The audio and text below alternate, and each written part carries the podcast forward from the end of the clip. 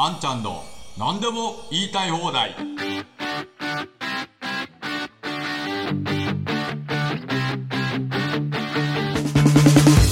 こんにちは、安藤博です。このポッドキャストは、私が YouTube で配信している、あんちゃんの何でも言いたい放題を1週間分再編集してお聞きになれるようにしたものです。歩きながら、運転しながら、電車の中でもお好きな時間に聞いてください。世の中の様々な事柄を独自の視点で伝えていきます。それではまず、この話題からです。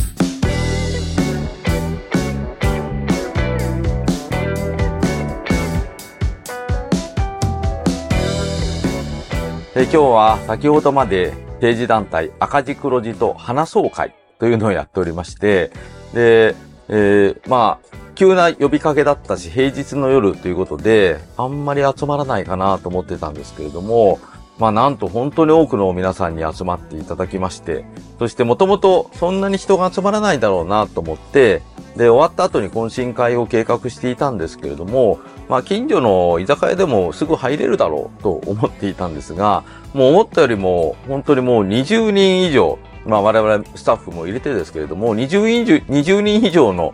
会になってしまって、で、ちょっと近所のもう歩ける、歩いていける飲み屋とかがちょっとなくてですね、えー少しみんなに歩いていただきましたけれども、も本当に皆さん最後まで楽しく、和気あいあいと懇談をしていただいて、えーそして先ほどお開きになって帰ってきたところでございます。ご参加くださった皆さんには本当に感謝申し上げたいと思います。本当にありがとうございます。なかなかこのインボイスとか消費税とか、あるいは経済とか、そういうことについて情報交換する場がないということで、本当に遠くからも来ていただきましたし、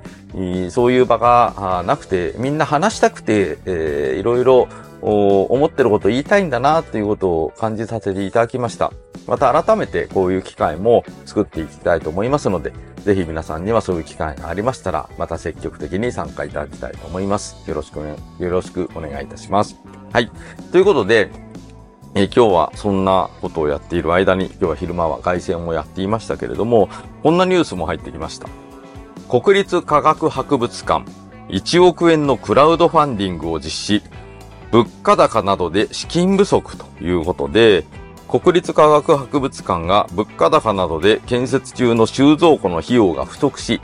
クラウドファンディングで支援を募る異例の事態となっています。そら、異例ですよね。で、いくら足りないかって言ったら、まあ、1億円集めるって言うんですよね。で、日本を代表する博物館である国立科学博物館では、資料を保管するスペースが不足しています。入りきらなくなった標本などが廊下に山積みになっている状態で、展示や研究が停止する深刻な事態になりかねない、いやなりかねないとしています。そらそうだと。で、このため新たな収蔵庫を建設していますが、資材の高騰や光熱費が 2, 2年前と比べて2倍になる見込みなど、物価高の影響を受けて、建設費用が足りなくなっているということで、足りなくなっているということです。7日発表したクラウドファンディングで1億円を目標に資金、支援を募りますと。いうことですけど、どうですか皆さん？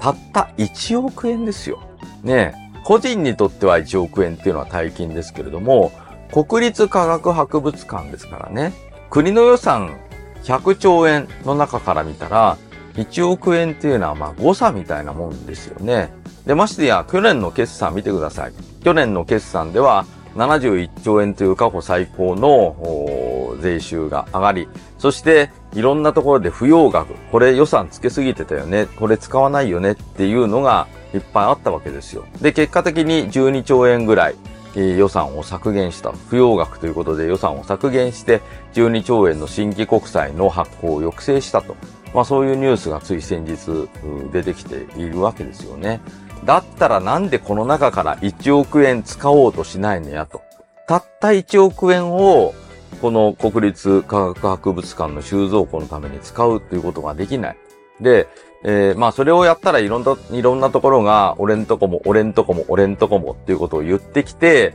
で、結果的にこう、なし崩し的に予算の統制が取れなくなると。まあそれが財務省の言い分だとは思いますけれども、でも、経済全体を考えたら、12兆円お金を使わないっていうことは、12兆円日本の経済、GDP は縮小したっていうことに他ならないわけですね。で、えー、予算の時に12兆円使うって言ってたんだから、それは当然予測の GDP の中には12兆円使うという予測のもとに経済成長の試算がされていたはずなんですよ。ところが12兆円使わないということになるわけですから、まあこれで、まあ単純に言っても2%ぐらい経済成長は縮小するっていう話になりますよね、どう考えても。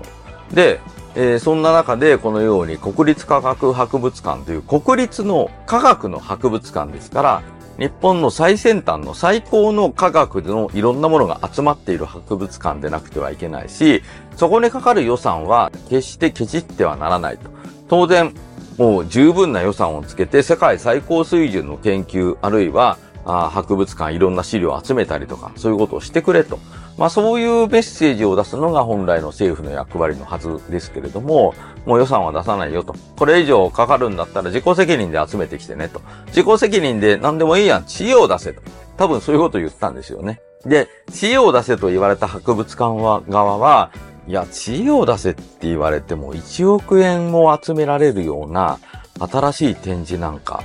ちょっとやれる自信がないよね、と。だったら、もうとりあえずクラファンって最近流行ってるから、クラファンやってみたらどうやっていう案が多分スタッフの中から出てきて、ああ、じゃあそれでええやんか。っていうことで、クラファンをやりますと。こういうことになったと思うんですよ。でも、このクラファンをやって、まあ多分成功すると思います。1億円ぐらい集まるでしょう。仮にこれで成功したら、どういうメッセージが財務省に届くか。これは、あ、工夫したらやれんのや。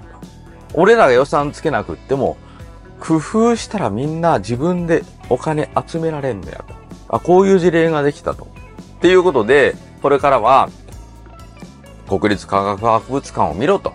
あのあの人たちは自分でクラウドファンディングを企画をして1億円予算が足りないというところを集めて、新しい収蔵庫を作ったんだと。なんでお前はできないんだと。お前も知恵を出して、え自分でお金を集めてみろ。こういう事例に使われるようになるんですよね。そして予算はつけなくって、みんながいろんな施設、いろんなプロジェクトが自分で努力をして、そして民間から自分でお金を集めていろんなことを実行するという、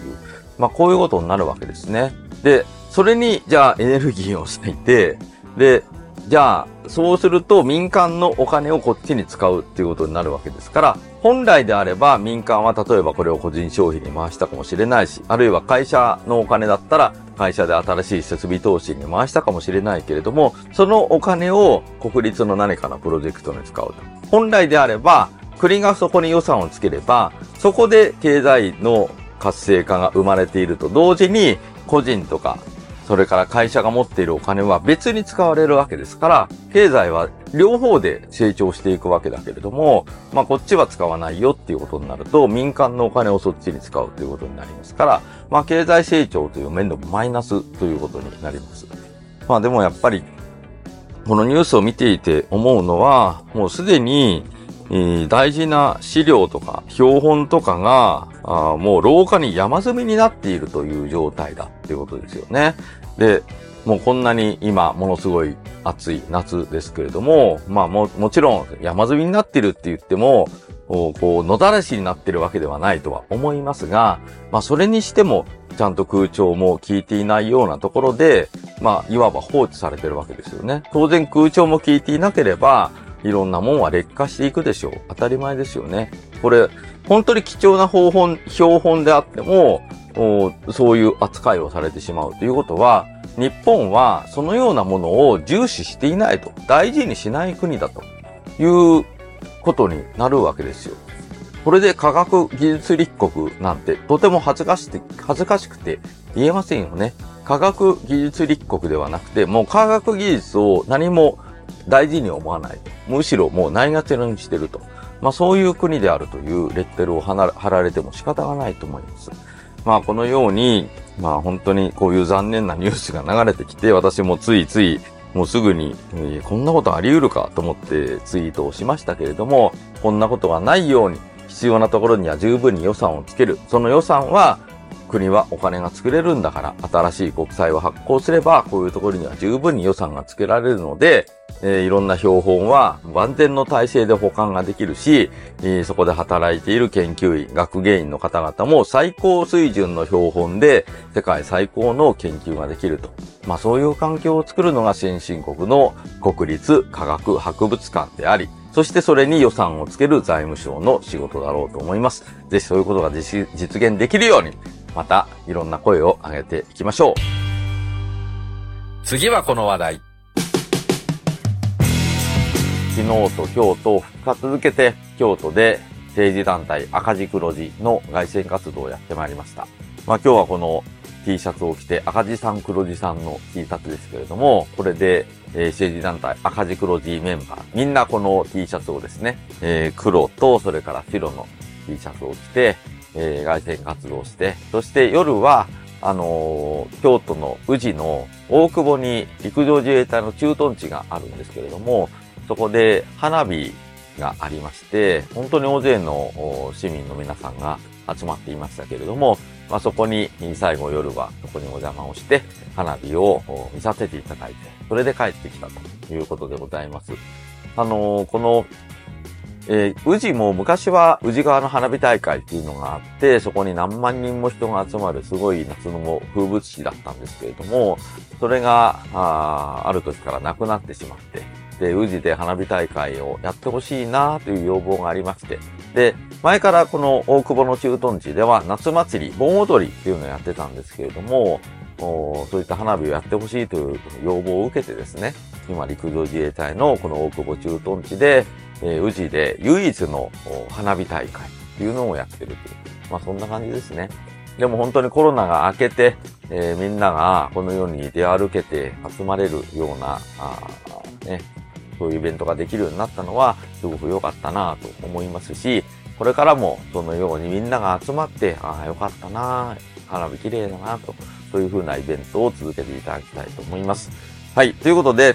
今日はですね、えー日経新聞の記事、中国が科学論文で三冠維持。まあ、三冠というのは総論文数、それから上位10%、そして上位1%というですね、この三冠を維持したということで、日本は質でイランに抜かれる。まあ、そういうタイトルの記事が出ておりました。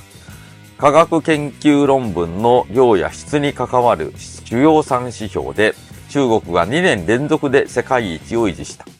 文部文部科学省の研究所が8日公表した報告書で、全体の論文数と他の研究者からの引用回数が上位1%、上位10%の論文数でアメリカを引き離したと。中国は欧米に頼らない独自の研究体制を確立しつつあると。こういうことですね。もう前から中国はもうぐーっと研究開発、いろんな論文数が増えておりまして、もう日本なんか足元に及ばないぐらいのもう圧倒的な研究量を誇っていると。まあもともと人口も日本の10倍いるわけですから、研究者も10倍いてもおかしくないし、優秀な人の数も10倍いてもおかしくないわけですね。で、そこに何が足りなかったかというと予算が足りなかったんだけれども、まあ予算が今やもう潤沢に科学の研究の方に潤沢に予算がつけられるようになりました。まあそうなれば、世界一になっていくのは、それは当たり前ですよね、と。そういうことになってきます。もうそろそろ中国からもノーベル賞が取られるんじゃないかなと、ノーベル賞が出てくるんじゃないかなと。まあ、まさにそういう状況になっていますね。で、まあ一方で日本はもう本当にもう見る目がない、もう、もう、もう見る影もないというような感じになっています。まあ、なんて言うんですかね。あの、すごいのがですね、えー論文を引用した研究者の所属機関が自国内にある割合はアメリカが29%、日本が19%、英国、ドイツ、フランス、韓国は10%台だった。まあ、つまり、国籍は自分の国だけれども、自分の国ではなくて別の国で研究開発をして、それで論文を発表していると。まあそういうことですね。論文を引用していると。まあそういうことですよね。そういう人たちが、アメリカでさえ29%なのに、なんと中国は61%ということで、中国は自国内で研究者が互いに論文を引用し合う傾向が強いと言えるということです。だから、やっぱりですね、あの中国はもう圧倒的に研究者の質が上がってきましたから、自分の国内で引用、論文が引用されて、で、次の研究開発につながっていくと。まあそういう、まあ言ってみれば好循環が生まれているということですよね。で、他の国は、えー、他の国の論文を引っ張ってきて、えー、それで研究開発に活かしていると。まあそういう流れですけれども、中国の場合は自分の国内で完結しつつあると。まあそういうことですよね。まあ、こういう現状を見てみても、もう圧倒的に中国は伸びていて、日本は本当に停滞してしまっているということです。で、えー、日本は今回、注目論文数でイランに抜かれて前年の12位から13位に転落したということで、もう本当にもうありとあらゆるニュースで日本が転落していくというそういうニュースしかないっていうのは本当に情けない話です。そして日本では研究の担い手である博士号取得者の伸び悩みが長年の課題となっている。それはそうですよね。えー、博士号をせっかく、せっかく大学院を卒業して博士号を取っても就職先がないと。安定した就職ができないっていうのはもう周知の事実になっていますから若い人が博士号を取ろうと思わないという状況が続いてきました。まあ、少し改善をされて、博士課程に進む前段階の修士課程の学生をめぐる指標は改善の兆しもあると。10年度をピークに減少傾向だった大学院修士課程への入学者は21年度から増加傾向となり、22年度は前年度比で約2%増の7万6千人となった。修士から博士課程への進学率も19年度を境に微増となってきた。微増です。微増。で、若手研究者が希望を持って研究に取り組める環境の整備が欠かせない。いや、ほんとその通りですよね。えー、もう、日本はありとあらあらゆるところに緊縮の波が押し寄せて、で、研究者も国から予算がつきませんから、まず、研究の予算をどっから取ってくる。ど、どっから取ってくるかっていうのが、まず最大の課題になっていて、それをクリアしないと研究開発ができないっていうことになりますから、どうやって研究開発費に予算を取ろうかと。で、どこにエントリーをしたら研究費が取りやすいか。じゃあそのための研究っていうのはどういう研究なのかっていう流れになってしまって、本来のやりたいことではなくて、お金が取りやすい研究に集中していくということになります。で、お金が取りやすい研究っていうのは、まあ誰が考えてもこれは成果が出そうだよねっていう研究になるので、まあ、誰も知らない、これからどうなっていくかわからないような研究開発はやれないっていうことになるんですね。まあつまり、もうとんでもない技術っていうものは日本からこれから生まれてこない。あくまでも何か誰かが発明したもの、誰かが発見したものの改善ぐらいしか、これからは日本では生まれないということになっています。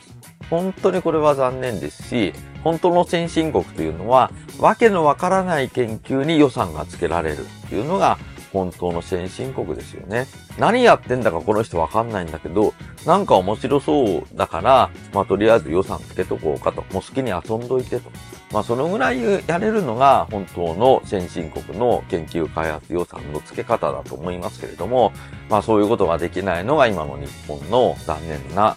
予算編成、えー、緊縮財政がこういうところにもものすごい風影を落としているということだと思います。まあこういうね、日本科学技術立国って言っていますけれども、もうもはやその見る影もなくなっていくというのが今の現状だと思いますし、まあ一応研究者の卵があ少なくともちょっと微増ぐらいにはなってきたというのは、まあ、まだ望みではありますので、ぜひいろんな人が研究開発に望みを持って、希望を持って、えー、参加できるような、そういう環境を作ること。まあ、そのためにも、政府がしっかりと若い人に予算をつけて、安心して研究できる環境を整える。そのためには、財源は税ではないんだと、国債でいいんだと。こういう当たり前のことをですね、広めていきたいと思います。そして次は、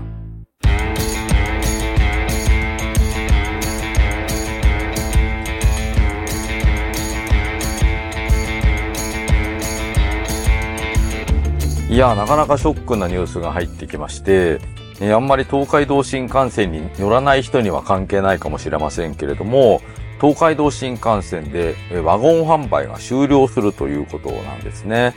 で、コーヒーとかアイスの自動販売機をホームに同設するということで対応するということなんですけれども、JR 東海は8日、東海道新幹線東京から新大阪間ですね。その車内でのワゴン販売を10月末で終了すると発表したと。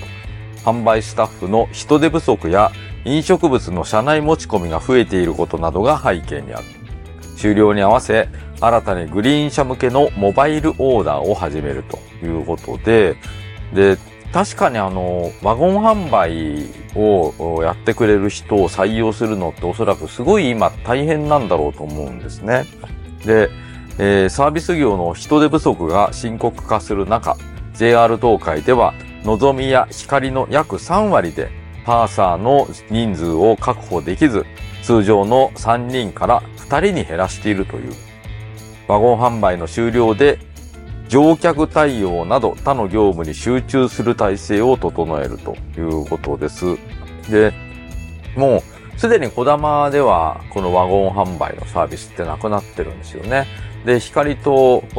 それから望みには残っていたということなんですけれども、まあ、いよいよ、こう、ワゴン販売もなくなって、えー、新幹線に乗るときには、自分で飲み物、食べ物を準備して乗らないといけないと。まあ、そういうことになるわけですね。で、私も、まあ、ずっと国会議員である時は、本当によく乗ってましたし、まあ、今でも東京に行く時など、新幹線は使うことがとっても多いです。まあ、なので、えー、この車内販売ね、確かに僕も、車内販売、そんなに使ったことないです。そんなに使ったことないし、乗る前に一応飲み物を買って乗りますから、あ車内販売で飲み物を買うときってあんまりないんですけども、でも、たまにこう急いで、えー、もうギリギリの時間になって飛び乗った、新幹線に飛び乗ったような時には、あこの車内販売があるとですね、え、あじゃあ水くださいとか言って、飲み物を買ったりして、え、それで一息つくということありました。まあ、あとお腹空いた時にお弁当を買ったりとかですね、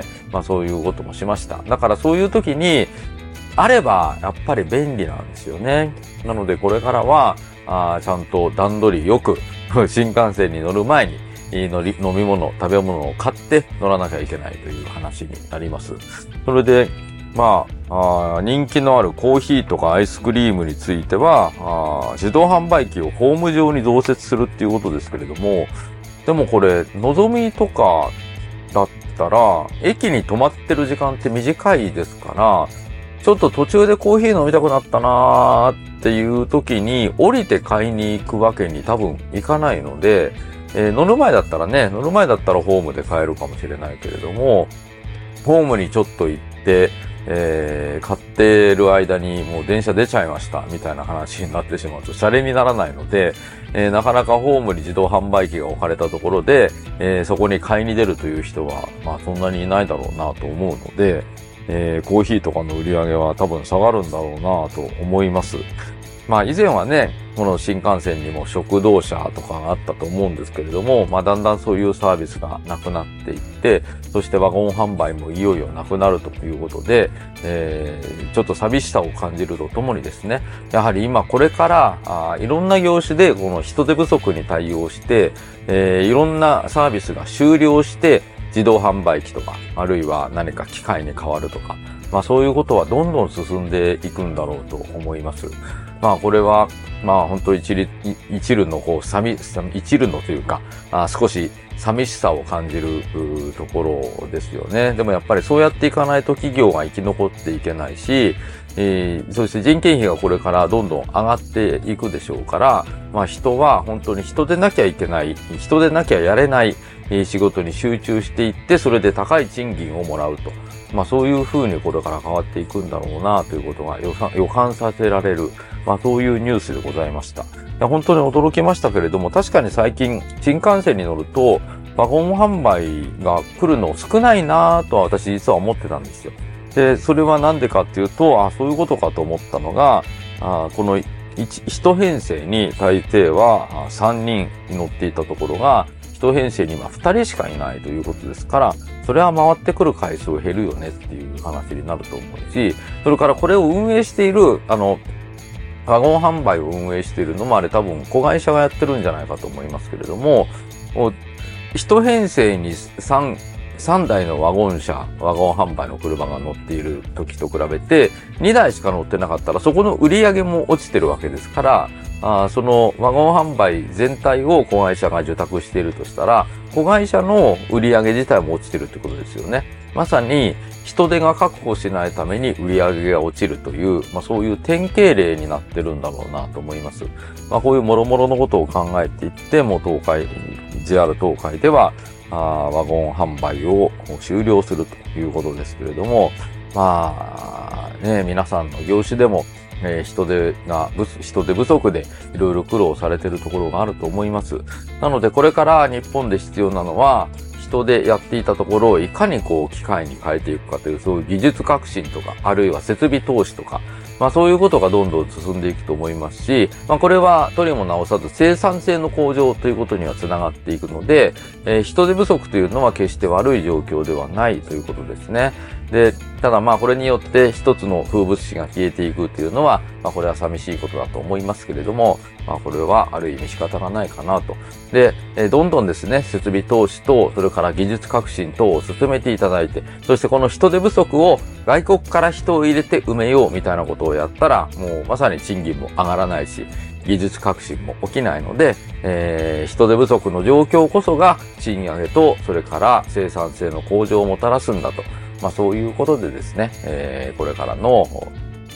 えー、人手不足には対応していっていただきたい。そして政府がやらなくてはいけないのは、この人手不足ですから賃上げがどんどん起きていきます。そして賃上げができるような、あそれだけの元手を、原資を政府の方から民間にきちんと渡すと。そして民間の企業が賃上げができるように、賃上げの原資として消費税を減税することと、それから社会保険料を減らす。社会保険料4分の1ぐらいに負担を減らせば、その分企業は余裕が出てくるので、賃上げとか、あるいは新しい人の採用とか、そういうところにお金が回すことができるようになりますから、まあ、そういったことをして、政府は賃上げの後押し、そして、えー、人手不足の生産性の向上ですね、えー、技術革新と設備投資の後押しをしなくてはならないと思います。次はこの話題。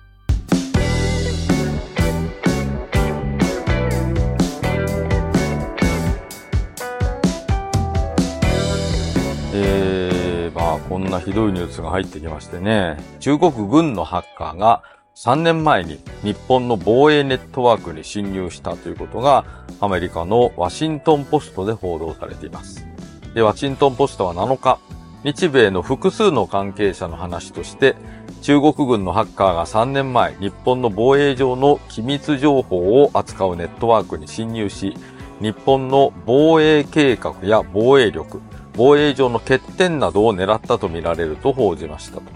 アメリカの NSA 国家安全保障局がこれを知り、当時ホワイトハウスで安全保障問題を担当していたオッティンジャー大統領次席補佐官などが急遽日本を訪れて防衛大臣に状況を説明し、日本側に近年で最も深刻なハッキングだと指摘したということです。さらに、おととし1月に発足したバイデン政権は、中国が日本の防衛上のネットワークへの侵入を続ける一方で、日本の対策が不十分だという情報を得て、この年の11月、ホワイトハウスでサイバーセキュリティを担当する高官が日本を訪れ、日本側と対策を協議したとしています。ワシントンポストは当局者の話として、日本は対策を強化したものの十分ではなく、日米の防衛当局の情報共有を拡大する上で支障をきたす恐れがあると伝えています。まずいですね。で、これに対して浜田防衛大臣、閣議の後の記者会見で、防衛省自衛隊の対応能力を明らかにすることになるため、詳細は、詳細は答えられないが、防衛省が保有する機密情報が漏洩していた事実は確認していない。これまでも様々な取り組みを通じ効果的に対処してきていて、これまでサイバー攻撃によって自衛隊の任務に、任務の遂行に影響が生じる事態は起きていないと述べました。この記者会見すごいですね。えー、対応能力を明らかにすることになるため詳細は答えられないが、防衛省が保有する機密情報が漏洩していた事実は確認していないということですから、そんなことはないとは言ってないんですよね。ないとは言っていない。あるかもしれないけど、今のところわかりませんよと言ってるだけなんですよね。ないならないって言わなきゃいけないんですけれども、ないって言わないってことは、まあ漏れていたっていうことがあったんでしょうね。まあ、こんなことになってるのも、まあ、いわば当然で、もう防衛予算も今本当にもうギリギリのところでやっていますから、防衛に穴が開いていてもこれは全然不思議じゃないと。それでこのようなサイバーセキュリティっていうのは、それはもう中国とかものすごく予算をつけて人員も配置をして、もう人も予算も圧倒的な量でやっていますから、日本のこのハッキングがされるっていうのは、まあ全く不思議なことではないし、まあそういうことはされてるだろうなと。おおそらく他の国、アメリカではなくて、アメリカだけではなくて、他の国も日本の防衛、防衛その他、あ国家機密みたいなものは、まあハッキングですぐ取られるだろうなと。まあそのように考えているんじゃないかと思います。で、えー、日本ではそのような政府の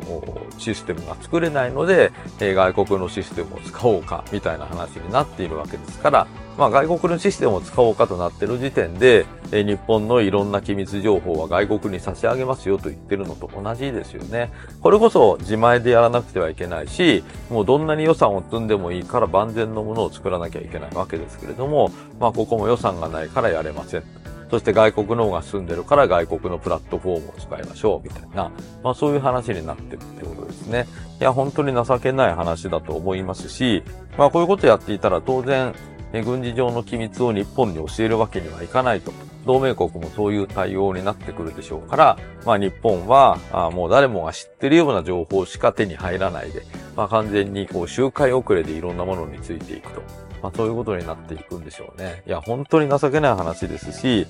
こういうニュースももっともっと大きく報じてですね、えー、安全保障が今危機的状況だということであれば、あこういうところにはしっかりと十分な予算をつけて、そして十分に人も配置をして、えー、日本の安全保障がおろそかにならないような、まあそういう体制を、こう、世論も盛り上げてですね、作っていかなくてはならないと思います。そのための予算はあるわけですから、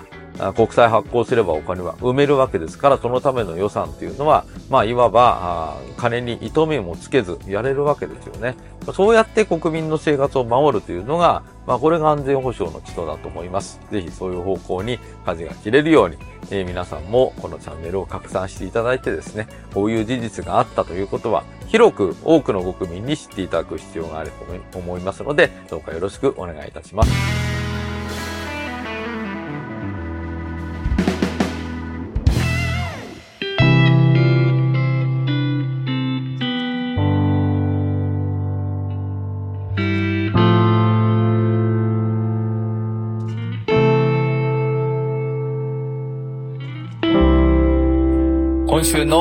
ちゃんの何でも言いたい放題、ポッドキャスト、いかがでしたでしょうか？ご意見、ご感想、質問なども概要欄のメールアドレスからお送りください。それではまた来週、あんちゃんこと安藤博でした。